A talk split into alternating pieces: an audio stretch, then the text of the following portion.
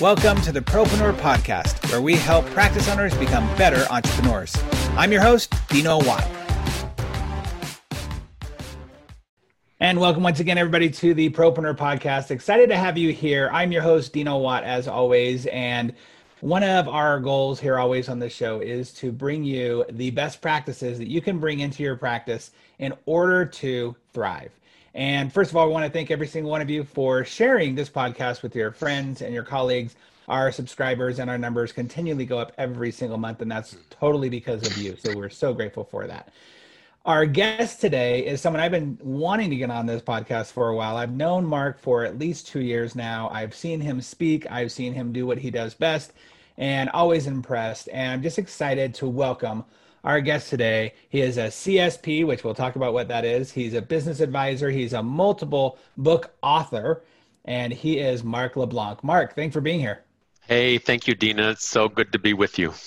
Well, I got to tell you, like I said, when I first saw you speak, probably, well, it's been over two years now because it was January of two years ago. I was just like, okay, I got to get to know this guy. And actually, the first time we spoke, I was at a brand new place I'd never been before, at an event I'd never been before, and I just saw you standing there, and so I was like, "Well, I'm going to be bold and just go start talking to people." I didn't know that you were going to be hosting that thing, and so I started talking to you, and all of a sudden he's on stage. I'm like, "Oh, that's the dude I was just talking nonsense to a moment ago." Awesome. well, we're thrilled to have you here.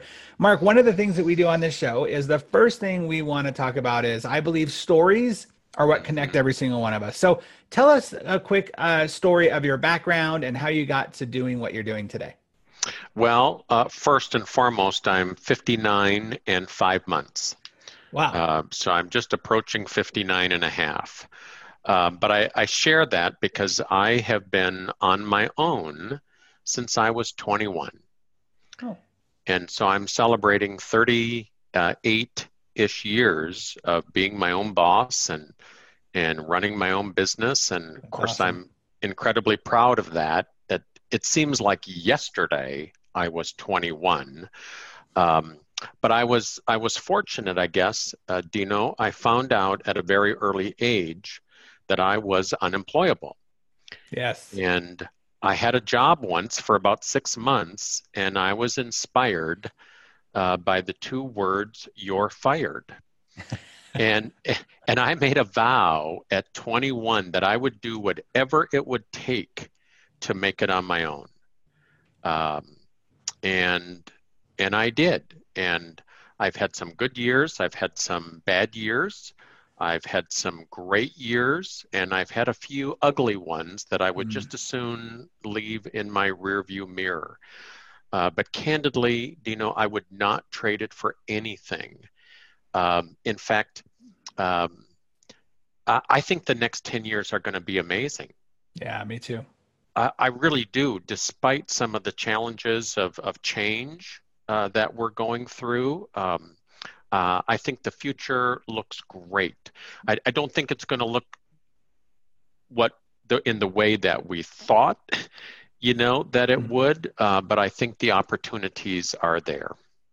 I 100% agree with that. I've said from the very beginning and back in March, I actually produced a quick uh, video because I woke up one morning inspired with the idea that the world is stopping for you.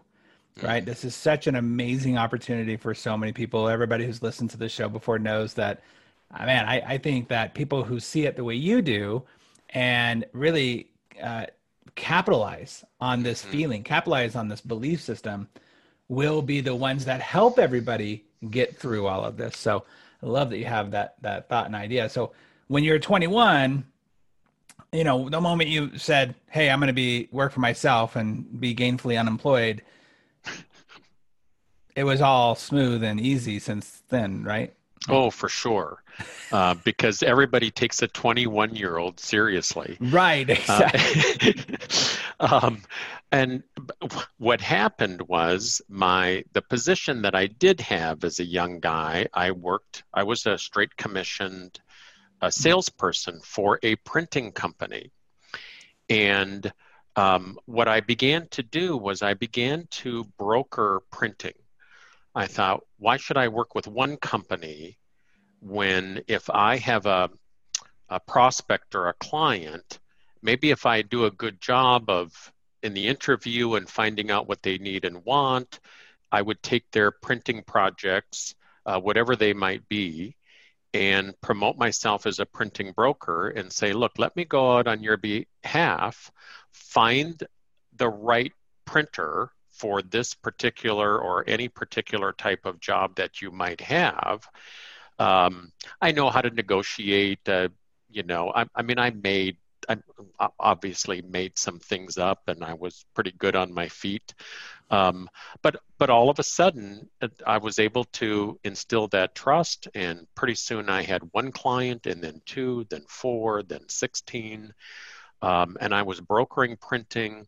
It was about the time that the Macintosh uh, computer uh, came out by Apple with the 300 DPI laser nice. writer and I spent $9,500 on a Macintosh uh, 300 DPI uh, printer and MacWrite and MacPaint. And it turned out to be one of the best investments and decisions of my career. And pretty soon I was brokering so much printing. I woke up one day and I thought, well, wouldn't it be great if I owned my own printing company? Oh. And so um, I went out, and it took me about a year, but I bought a printing company. Um, in fact, one that had gone out of business or was shutting down. And I thought, what a great opportunity to to snap it up, breathe some new life into it, um, re-engage with their previous clients, and bring my clients into the fold and um, so I bought that company in 87 and uh, grew it over the next five years and and really positioned myself at, not as a, a, a, printing company or you know small print shop, uh, but more of a creative graphics printing and mailing company. And we became like a, a little marketing company with an in-house print department. Oh, interesting. And we began to work with independent and practice professionals of all types. Um, little did I know in the uh, mid to late 80s and, and early 90s that uh, independent and practice professionals would be my sliver of the marketplace. Isn't it fascinating how things um, work out like that? Yeah. Now, it was never my goal to grow up to be a big printer. It was hmm it was always my goal, even at 21, to become a professional speaker. Really? I was introduced to the National Speakers Association uh, in December of 1982, and I walked into the Minnesota chapter meeting, and there were about 20 speakers. And I walked in, and it was as if a switch went off in my head and my heart and my gut. And I thought, this is it. And I went home for Christmas a couple of weeks later. Remember, I'm 21. And I, I told my dad, I said, I now know what I want to do for the rest of my life. And he said, What's that? I said, I'm going to be a professional speaker. And he said, Can you make any money doing that? And I said, I don't know, but I met this group called NSA, and they're all rich. now, now, little did I know then what I know today. Yeah. Um, but Dino, where could a young guy mm-hmm. put his toe into a profession and have the opportunity to have the kind of impact and influence that hopefully I've been able to have over the last 38 years. Yeah, now, that's amazing from 21 to 31, I was sort of a part time or anytime speaker mm-hmm. um, while I was building my uh, business. You know, there there's a saying in NSA that you need to earn the right to speak. Well, from 21 to 31, I put everything I had into becoming a, a small business success story. And I grew that business and uh, sold it in 1992 to speak and train full time. Wow. And, and that was and, the last time. And then from there, you were able, been able to create a career out of speaking since then. I have. I've wow. given over. I've given over a thousand uh, presentations. I facilitated um, over 150 weekend uh, business retreats, and I've clocked over 20,000 one-on-one uh, coaching or advising hours uh, over the last 28 years. I, I, mean, that sounds amazing and and it, it's somewhat notable, uh, but it was not easy. I mean, I rode the roller coaster of ups and downs. In fact, I often share I I, uh, I invested blood, sweat, and fears, um, you know, in, yeah. into my into my business. Um, so it's interesting. I want to ask you a question about that because, um, and maybe this just part of the show is uh, I always try to put myself in the driver's seat of somebody who's listening to this podcast as they're driving home or to work and then uh, the questions that they would ask, right? Mm-hmm. The other part is just stuff that comes to my head. So this might not have anybody, anybody's like, nobody cares when they're listening to this, but I care. So here's the interesting, Mark. You've been around for long enough. You've seen, and as you're going up, there's something about finding your voice as a speaker. And by the way, there are plenty of people who listen to the show who I know do speak at conventions or events within the industry. How did you find your voice? Because there certainly are a lot of different voices out there first of all and there's a lot of uh, shoulds. Like you should speak like this you should do that this is the way they should do. And and how did you find your voice when it comes to speaking uh, i often reply uh, prayer therapy and alcohol uh, well, those are probably some really fun speeches then. yeah. Um, you know, and you're true. I mean, finding your voice, finding your place in, in the speaking or training profession, um, and no different probably than consulting or coaching is is is not easy. Mm-hmm. Um, and I think I quit um, a thousand times. Wow. Um, and fortunately, I recommitted myself a thousand and one, and and I think what what made that re, those recommitments possible, Dino, was if you recall, I told my dad, I know what I want to do for the rest of my life. Mm. And so Big while I I certainly had some downs, I bombed in my first paid professional uh, speech.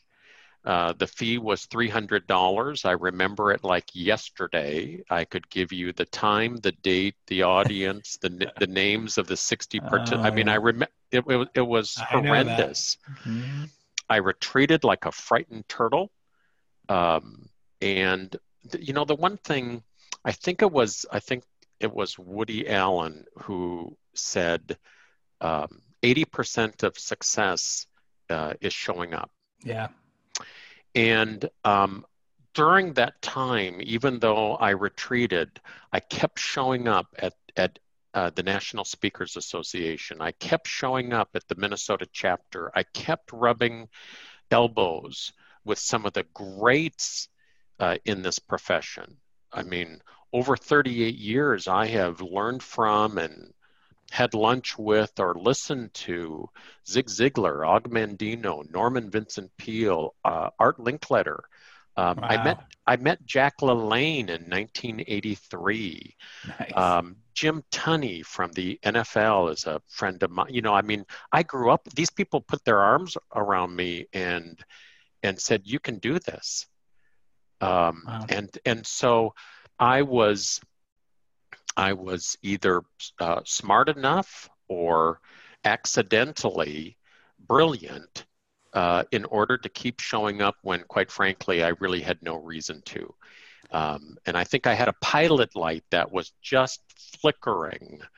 Um, but but pretty soon, you know, uh, I crawled out of my shell, did another presentation, and remember, I'm running my printing company uh, at right. this time. So as as time went on, my confidence as a business owner grew, and in time, my evaluations started to get a little bit better. I, I often share with aspiring and emerging speakers, I was so bad for so long that the only reason I'm standing today in this profession is, you know, by the grace of God and the fact that I kept going. Well, I think that's super powerful, right? I, I, I used to live in and I want I wanted to be a performer in LA and, and, and my whole childhood Hollywood type thing. And one of the things I say all the time is that to make it in LA, it's just about perseverance. So like if that's your ultimate goal, it ended up not being my ultimate goal, but if that's your ultimate goal, it's about perseverance. And really mm-hmm. you can you can actually relate that to almost anything in life, right? Mm-hmm. That whether you're a practice owner who is having a hard time finding the right people for your team, right? That's right team members. Uh, if you're having a, hard time finding the right clients, even it's about perseverance and failure and making sure you just keep up and keep going. And it sounds so trite in so many ways, but it also just makes obvious sense. No one wakes up in the morning a great speaker or a great business person. I would assume that the same journey that you went on through speaking when it comes to failure and just having to keep trying again also was part of the journey as a business owner because not every day is going to be a winner day. So you have to learn from that as well. Well, for sure. And, you know, I grew my first business over a 10 year period, successfully sold it to follow my dream. Remember, right. my evaluations are starting to get better. I'm I'm starting to think, okay, this is what I this I I I've earned the right to speak, right? Um, or at at very at the very least come closer. Earning, earning yeah, yeah, uh, uh, yeah, sure. earning the right to mm-hmm. speak, mm-hmm. and mm-hmm. so I sold my business. Uh, excited to start my speaking business in, in the fall of 1992 and completely fell flat on my face. Mm. And I didn't earn a nickel for 12 months. Wow, a whole year a whole year. Wow. And and um, it was not a goal that I remembered setting.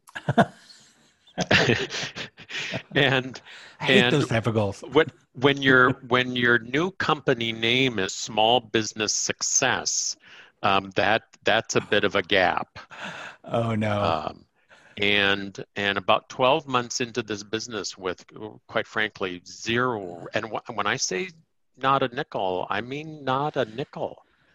Um, I had a monthly payment coming in from the sale of my business that was almost covering my survival expenses, and um, which can be both a blessing and a curse.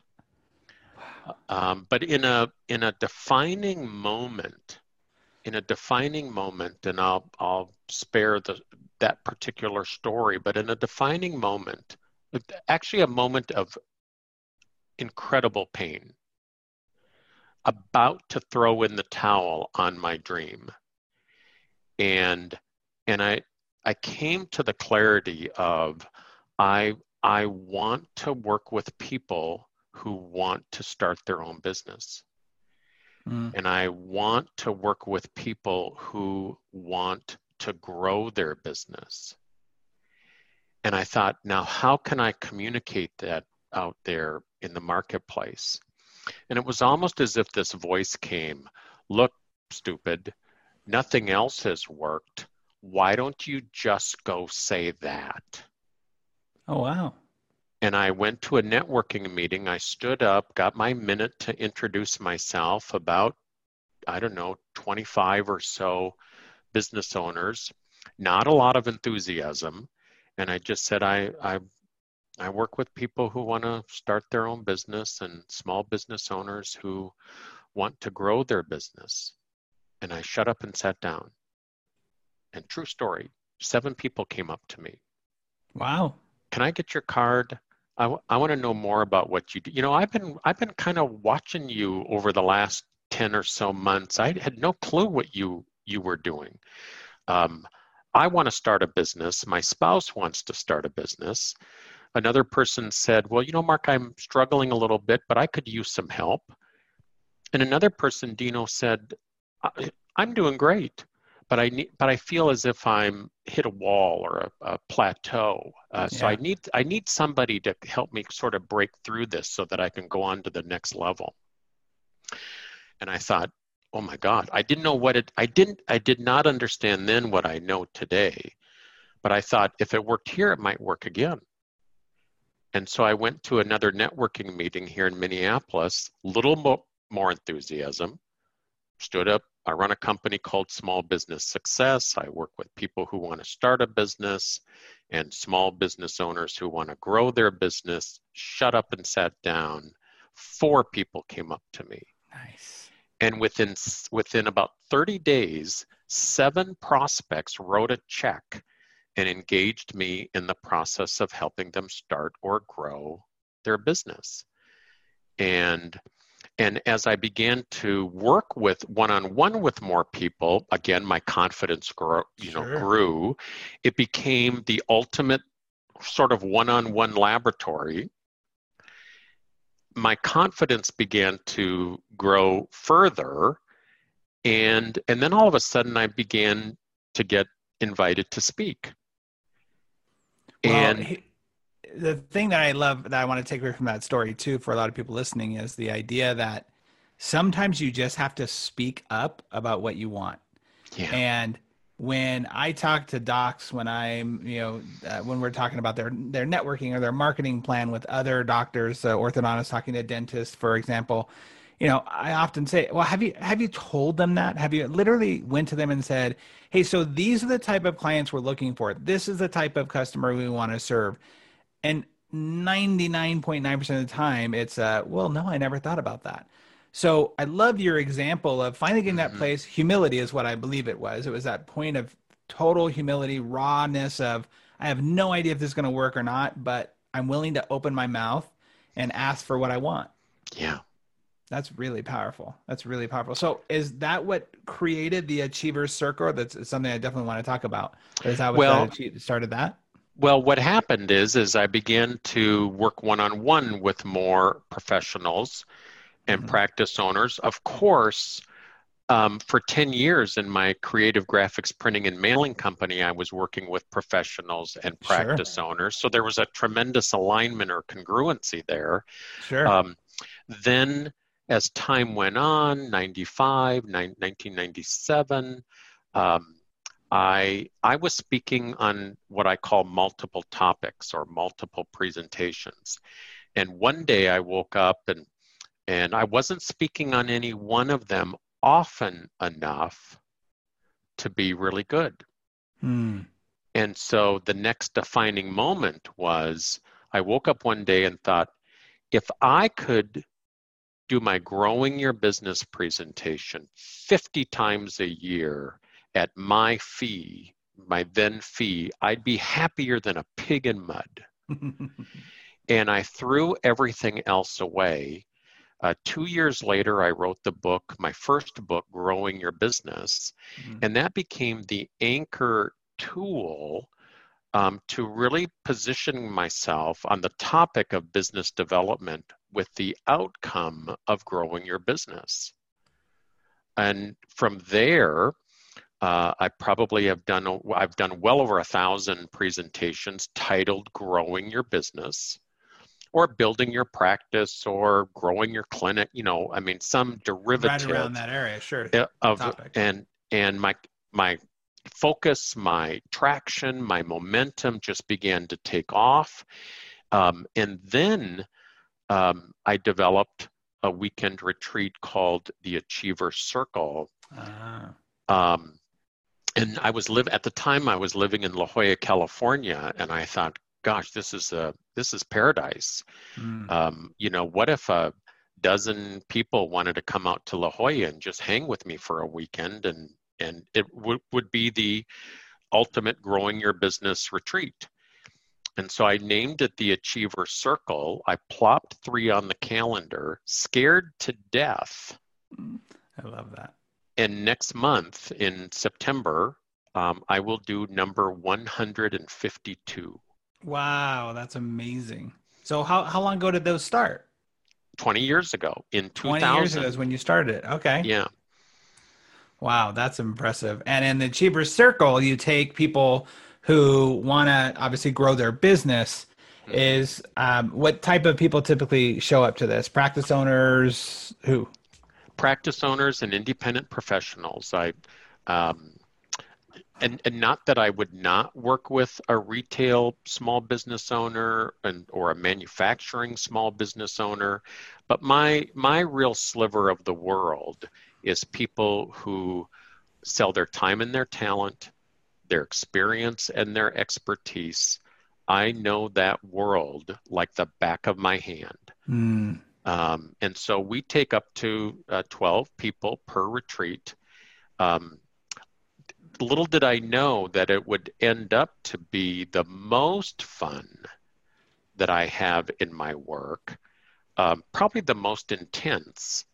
Uh, because when you're driving focus and you're driving clarity and you know encouraging people sometimes stepping on their toes to make some decisions about what they want and what they're willing to do for it um, you can imagine you know in a in a small group over a weekend i call it inspired friction mm. um, and so facilitating the sort of the ups and you know people can be excited uh, i never thought about it this way or sometimes hey i tried something like that and it didn't work. And so i'm i'm really over the course of 150 plus retreats um, truly have honed my facilitation uh, skills in in navigating a group of people who want to really do well well, let me ask you then about now, right? Because here we are in the middle of this COVID crisis going on. We have a lot of small business owners, which is your mm-hmm. forte,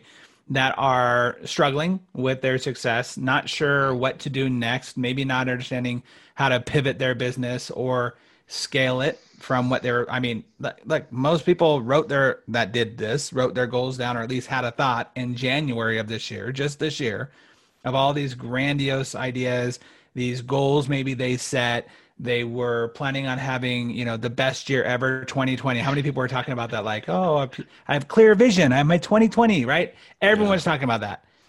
Three months later the world stops. The world changes.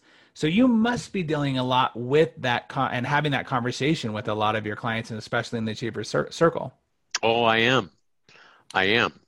And uh, a lot of people have made up stories uh, during mm. this time about what they should or should not do.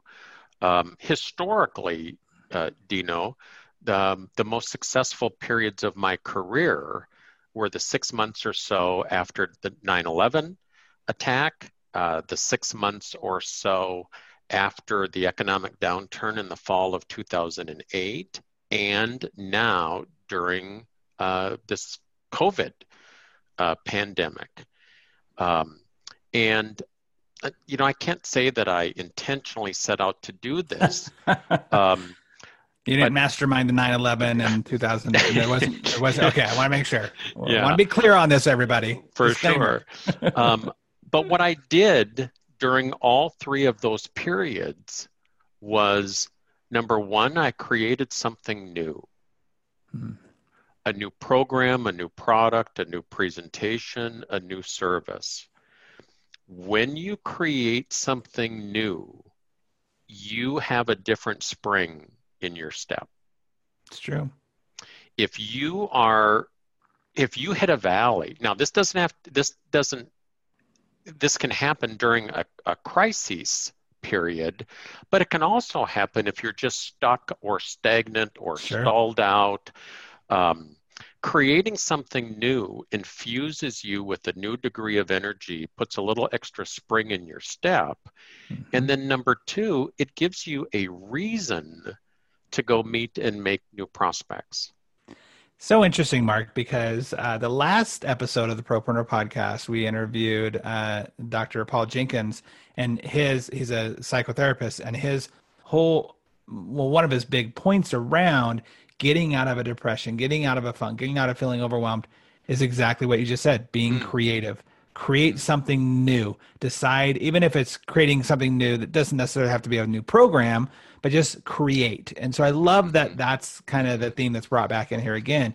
And I totally agree with you. When COVID hit and I started doing what I've been doing the last five months of the content creation and the content explanation and creating the selling through the screen challenge, you do you have like it's hard to sleep and you're excited and you have more energy and that's exactly what i think a lot of businesses need right now is that in in they don't need uh, obviously some need an influence, uh, an influx of money, but I think that money will come when they do the influx of energy of creativity behind mm-hmm. it. So I love that idea. Well, my heart goes out, um, and certainly compassion needs to be one of our new best practices. Nice. Um, through this uh, experience. Um, and number three, creating something new gives you a reason to go back to your past clients or even your current clients mm. and and to say um, and this sounds this sounds funny but this is sort of my trademark northern raised in northern minnesota style i'd call a past client uh, one of let's say one of my favorites and i would say you know hey john or susan or whoever it might be um, I wanted to reach out to you. Um, I've created this new thing. And it might not even have a title. Um, but it's like I've created this new thing, and and I think you would be interested in knowing about it. Now, if I was only circling back with my favorite and friendly clients and prospects, it's like, well, gosh, if Mark is calling me and he thinks I should know about this new thing, by God, I should probably know about this new thing. Right. And and as I my excitement would take over, I, I wouldn't even always know how to explain it, but it's like, well, you know, what if what if we did this and this and this, and you could get this and that, mm-hmm. and the fee is X. And what I found was their response was, Mark, this sounds amazing. Um, why wouldn't I do this? Right. And bam, I would get a string of either re engaged clients or some new clients. And then I would begin to um, tinker with the messaging or, you know, evolve or, or, or bring more uh, detail to whatever that new uh, program or service was. And all of a sudden, every one of those periods created a jump into a next level um, and would change the course of my career. And, and I think part of it is going back to uh, my basic premise. And every day, I'm driven by a single question.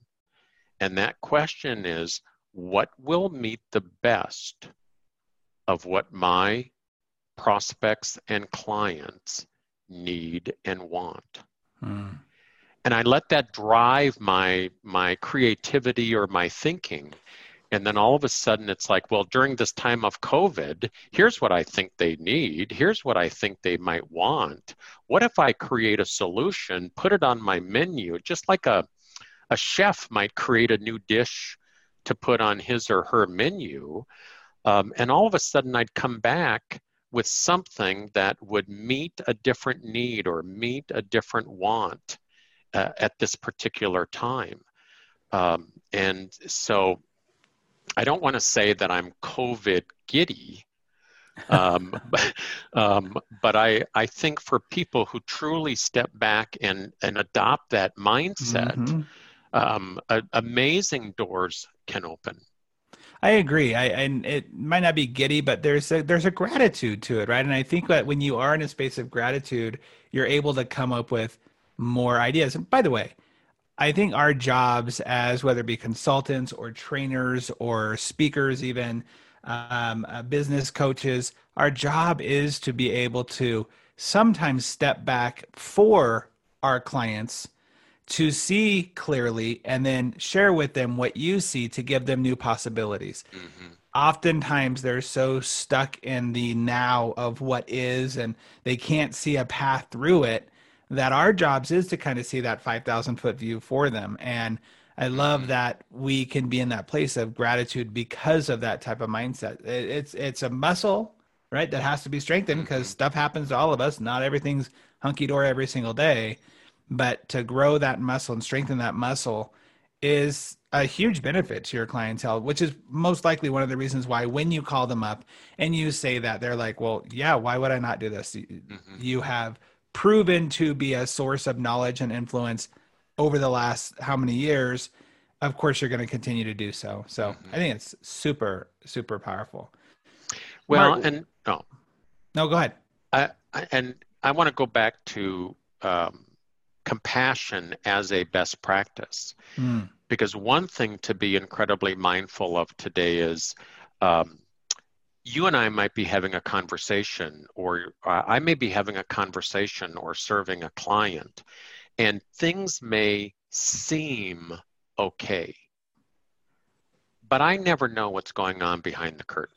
So true. I, I, I don't know what's going on um, with your lovely wife. I don't know what's going on with people's young kids. Uh, yeah. They're college age kids. Uh, they're, you know, my parents are in assisted living and and um, uh, nursing home. I'm not able mm-hmm. to see them. Um, my favorite aunt uh, passed away uh, from mm-hmm. COVID, mm-hmm. um, and and so we we have to take into consideration that even though someone we may be serving or in conversation with, or who may be a patient in the chair, who may yep may be managing all of this well. We don't know what's going on with their family, friends, and their loved ones. And so, uh, compassion, grace uh, needs to be the order of the day. Um, you know, at, we need to be at the intersection of compassion and enthusiasm for what we do. Love it. It's so true. It's such a great point. And uh, yeah, I love it. And, and, and you know what I think it does for me, and this is just off top of my head, it just really helps me um, see that as the ultimate, um, I guess, uh, cure to judgment, right? Because there is so much of that going on right now. There's so much of either you're this way or that way, you believe this, you believe that, or you support this, you support that. And when you look at that as between you know the intersection of compassion and really feeling that and really just knowing that everyone's going through something you have no idea what they're going through. It's a great place to stand, and I really appreciate that message with that. I want to shift gears here for just a moment and talk a little bit about.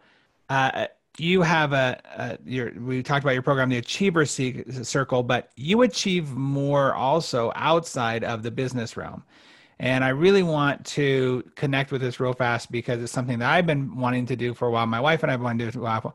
But you have walked the Camino de Santiago that most people don't even know what it is. Mm-hmm. And if they do, when they hear it, they probably go, wait, how many miles is that? Mm-hmm. How many miles are you doing? and that is the 500 mile walk in Spain, which we're planning on doing again this year for the sixth time? Uh, for the fourth time.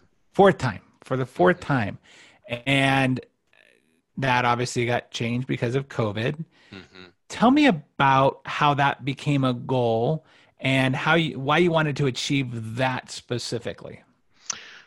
The walking 500 miles across Spain is an extraordinary achievement that almost any ordinary person can do.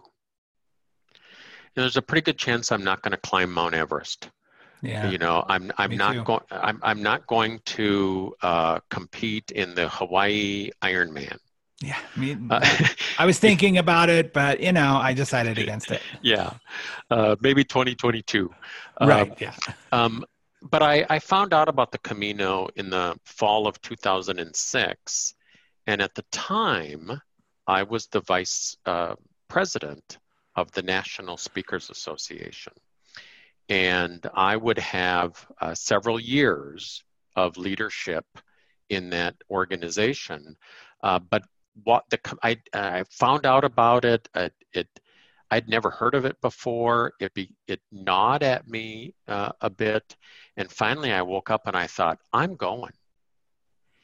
And I looked out at my calendar two years in advance, and I plopped it on the calendar and for two years, it was a romantic stroll through Spain. Um, with about 30 days to go, the horror of it uh, began began to set in. Um, but I, I walked the Camino in the fall of uh, 2008, and it was the most grueling and the most profound uh, experience mm. of, of my life. Um, it led to my book, Never Be the Same, Hmm. uh, The Quest for Your Personal Best.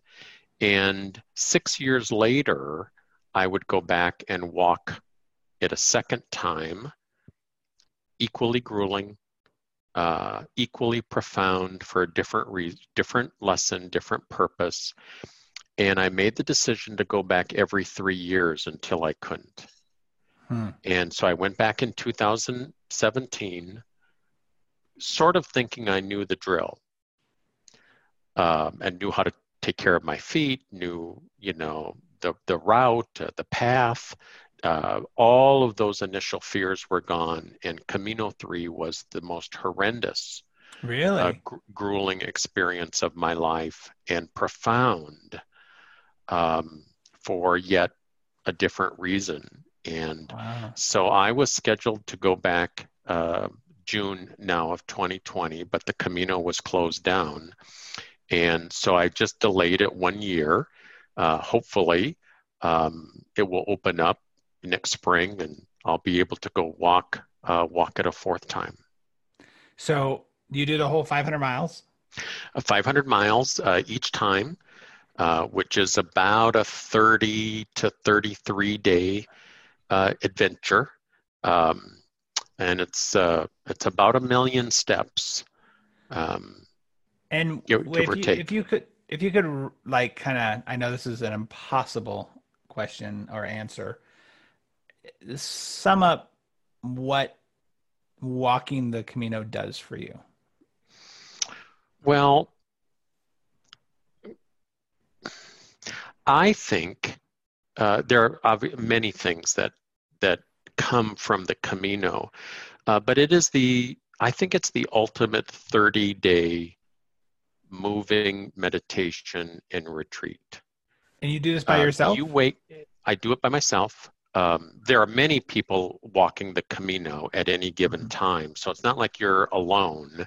right. If you walk the Appalachian Trail, you may go days or weeks without seeing another human being.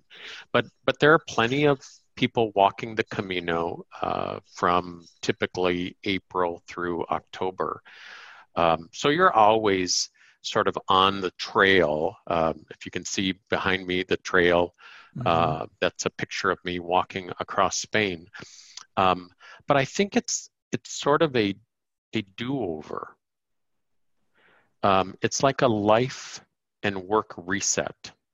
Mm. Um, you when you walk a million steps in 30 days, it is sort of this ultimate uh, detox you arrive into Santiago and it's like you have you have uh, you've your feet have been bruised and blistered. Uh, you know you've been through sort of the mental wringer.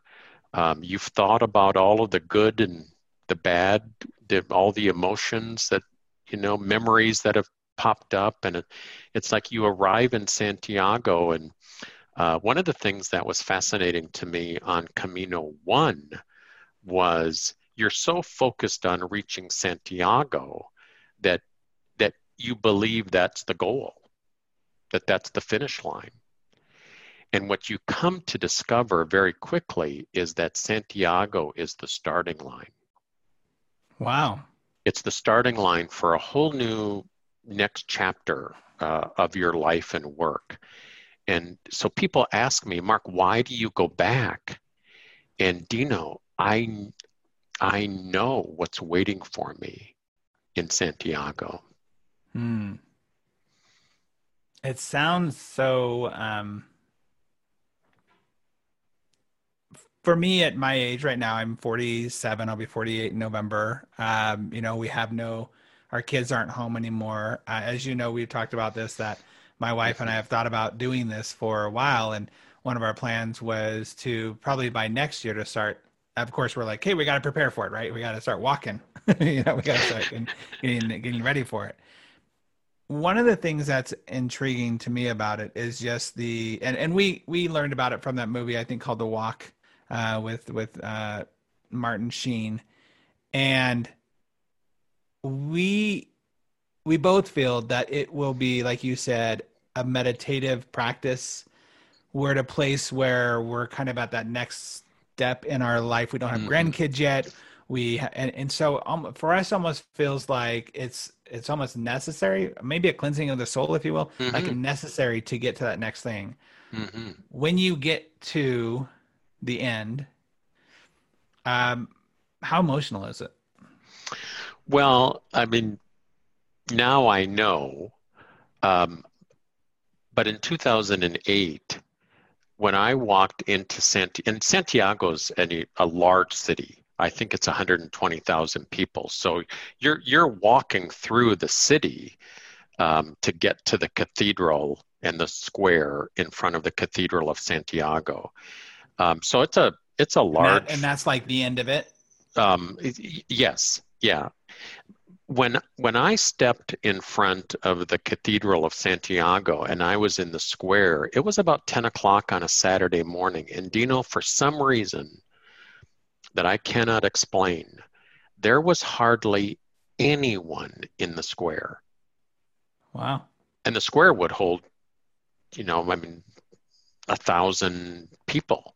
Uh-huh. Um, but but somehow that morning uh, the forces conspired. I walked in front of the cathedral and I looked around and it was like, is this it? I, I just walked 500 miles. And, Where's the and, parade? and, and, this, and this is it? And, and I looked around and there was no one, hardly anyone, maybe 10 people in the square. And, and I thought, well, maybe this isn't it. And I'm embarrassed to share this, but it's like, well, uh, there's no there's no receiving line. There's no banner. There's nobody's handing nobody's handing out bananas or granola bars or water.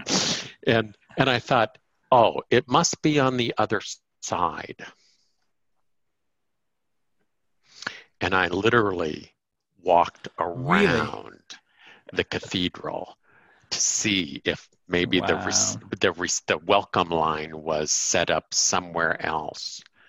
Um, and I I walked around and got back in in uh, in front of the cathedral, and I thought, no, this is it. Hmm. I did it. I did it. Um, and you know, about a month or two after I got back home, I was telling my dad about uh, uh, sharing the same story. And my dad listened to me and he, he called me back a couple days later and he said, You know, Mark, I was thinking about your story about how what happened when you stepped in front of the Cathedral of Santiago and there was there was no fanfare. There was there was nothing. And he said, I was thinking about it and I he said, You didn't need anything. He said, because the band was playing on the inside. And Dino, from from that moment, I've never really needed anyone to cheer me on for mm. any for anything ever again. That's really profound. That's awesome. Yeah. Thank you for sharing that. I really appreciate that. Uh, um, you're welcome. That's awesome. I hope that everyone listening can find that place, that thing within them, whatever it is, whether it's walking mm-hmm. the miles um, or just accomplishing something to where they can have that piece of feeling like I don't need that outside accolade parade, that literally the parade. Mm-hmm. Um, to just really feel that. That's that's great. Thank you for sharing that. I appreciate uh, that. You're you're welcome. Well, Mark, you've been a, a plethora of knowledge and, and, and, emotion here. Thank you so much for that. Thank you for sharing your story with us and sharing your insights to us. We always end our show with six questions that I ask everyone, oh. and they're kind of rapid fire uh, questions. Okay. I know you deal uh, primarily with practice owners and uh, people who individually grow their businesses, right? So these will be totally uh, right up your alley. These questions are based upon some of your favorites or some of your advice, and then we're we also want to make sure that we let people know how to connect with you. So, are you ready to play? I am. Awesome. So the first question that I would ask you when it comes to what you see out there with the people you work with, the practice owners, what is the most expensive thing that practice owners are missing in their practice? The most expensive thing? Mm-hmm. The most expensive thing that They're they're missing. missing in their practice. The first thing that comes to mind is a guide. yeah. Um, you know, a Sherpa, uh, a, a consultant, the, the right consultant, the right coach. Uh, no one accomplishes anything great alone. Yeah, so true. So true. Uh, is there a book, and I know you've written four of them, so we definitely want to talk about them too, but is there a book that you believe every private practice owner should be reading?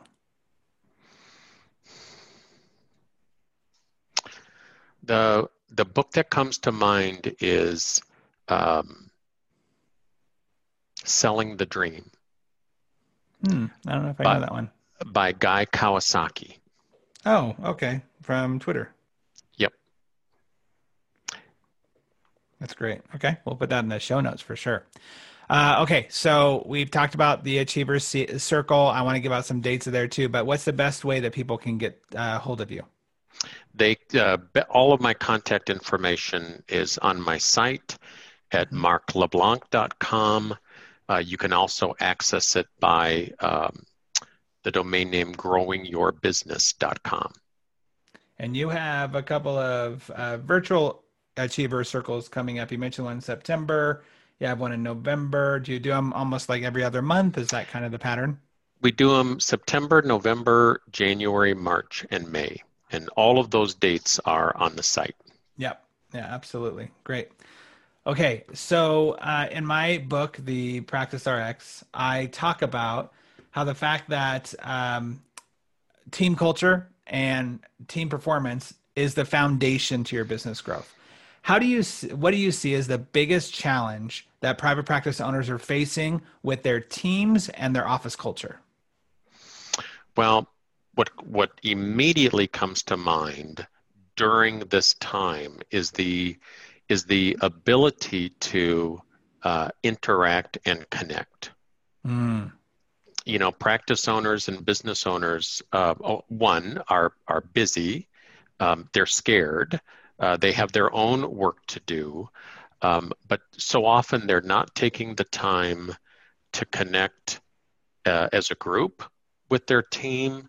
I mean, yes, they do morning huddles and, and things like that, but but to truly go above and beyond and make sure that you are connecting at a deeper a deeper level than how are you today. Well, I'm going to go back to your compassion. When you were talking about that, actually, the image in my head that came up was about having compassion. As you mentioned, you never know what battle somebody else is going through. We have team members who you might know the surface level of it's Mhm. hard, there's a struggle, I got to homeschool the kids, all that stuff. But really, when it comes to that underlying fear, concern, Mhm. that that's where we need to have that more compassion and uh, you know i i get that um we all have that battle but i truly believe that when you are in the service of others you actually are in the service of your higher power and that gives you more compassion and love. So i love that you mentioned that. So important. Um the last uh, sorry last two questions. What is the best advice you've ever received in life or business? The best advice I ever received.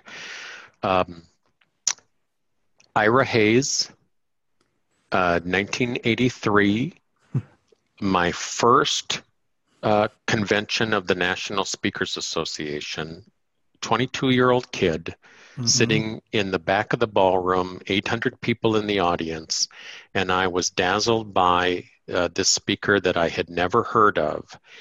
And part of his closing message was keep going. And I have it. hung I have hung on to that uh, for uh, 37 now, soon 38 years. Okay, so that's kind of gave me a little bit chills for just a moment because uh, I never do this. Like, I'm never that guy who like picks a word of the year or whatever stuff like that, right? And this last year for Christmas, I had all my kids pick a word, and I got one of those little. For those that are on the YouTube channel, I got one of the little bracelets with the little you know word punched in it. And my word for this year, not knowing what this year was going to be, obviously, was forward. Mm. Forward. And so thank you for sharing that because it is. Keep going. Yeah. Keep going. Uh, the last question What's the best resource or tool that you believe every private practice owner should be using to grow their practice? That's easy. Mm. In 2009, uh, August, I developed a uh, proprietary uh, numbers tracking tool. And on the surface, it looks like a tool for numbers and money. Mm-hmm. But the the real uh, purpose of the tool is extreme focus, uh, recognition, uh, momentum, and peace. And uh, I sometimes joke that uh, our numbers tracking tool is my legacy to mankind. Wow. Uh, because I have success story after success story after success story of people who have adopted and adapted, uh, tricked out the tool to their unique uh, practice or small business. And Dino, I, I did not know you were going to ask that question, but but but that tool is the bomb. Wow. And and, and I would be happy uh, to share that tool with wow. any with anyone. Uh, there are instructions uh, attached to it, but I'd be simply for the asking. If someone will send me an email, mark at growingyourbusiness.com, we would be happy to forward our numbers tracking tool and um, with the assurance uh, that uh, anyone who requests the tool will not go on our database. They're not going to be bombarded with emails. Oh, that's nice. They're they're not going to become part of our tribe, our herd, mm-hmm. our peeps. Um, we will simply respond uh, with the attachment in the tool. Um, and so I'd, be, I'd love to make that available. Incredibly powerful. Thank you for that. Wow. Thank you for that surprise. I really appreciate it. So generous of you. Well, Mark, again, just like you're you're dropping the mic at the end there with giving even more generosity, which I really appreciate it. Thank you for being a part of our show today. Thank you for sharing your message and inspiring all of us. Mm, you're welcome. Great to be with you, Dino. Well, everybody, again, as we close out another episode, just thank you so much for being here. I know if you're like me, I'm, I end up, I, it's funny because I try not to like pick up my pen and start writing notes, but oftentimes it just becomes one of those things. So I just got to stop trying to fight it. And I'm sure many of you were either in your cars thinking of things you need to write down or wherever you were writing down notes here on this inspiring story and inspiring uh, uh, conversation here. So thank you so much for being here as members of our audience. And remember, our goal here in the Propreneur podcast is to always help you be more proactive, productive, and profitable in all areas of your life and business. Have a great day, everybody. We'll see you on the next episode. Thanks so much again for listening to the Propreneur podcast. We really appreciate your support. If you haven't subscribed already, please make sure you do so. Also, if you feel like you might be a good fit for our podcast as a guest or know somebody who you think would be, go ahead and email us at dino at dinowatt.com. Again, thanks for support. We'll see you on the next episode.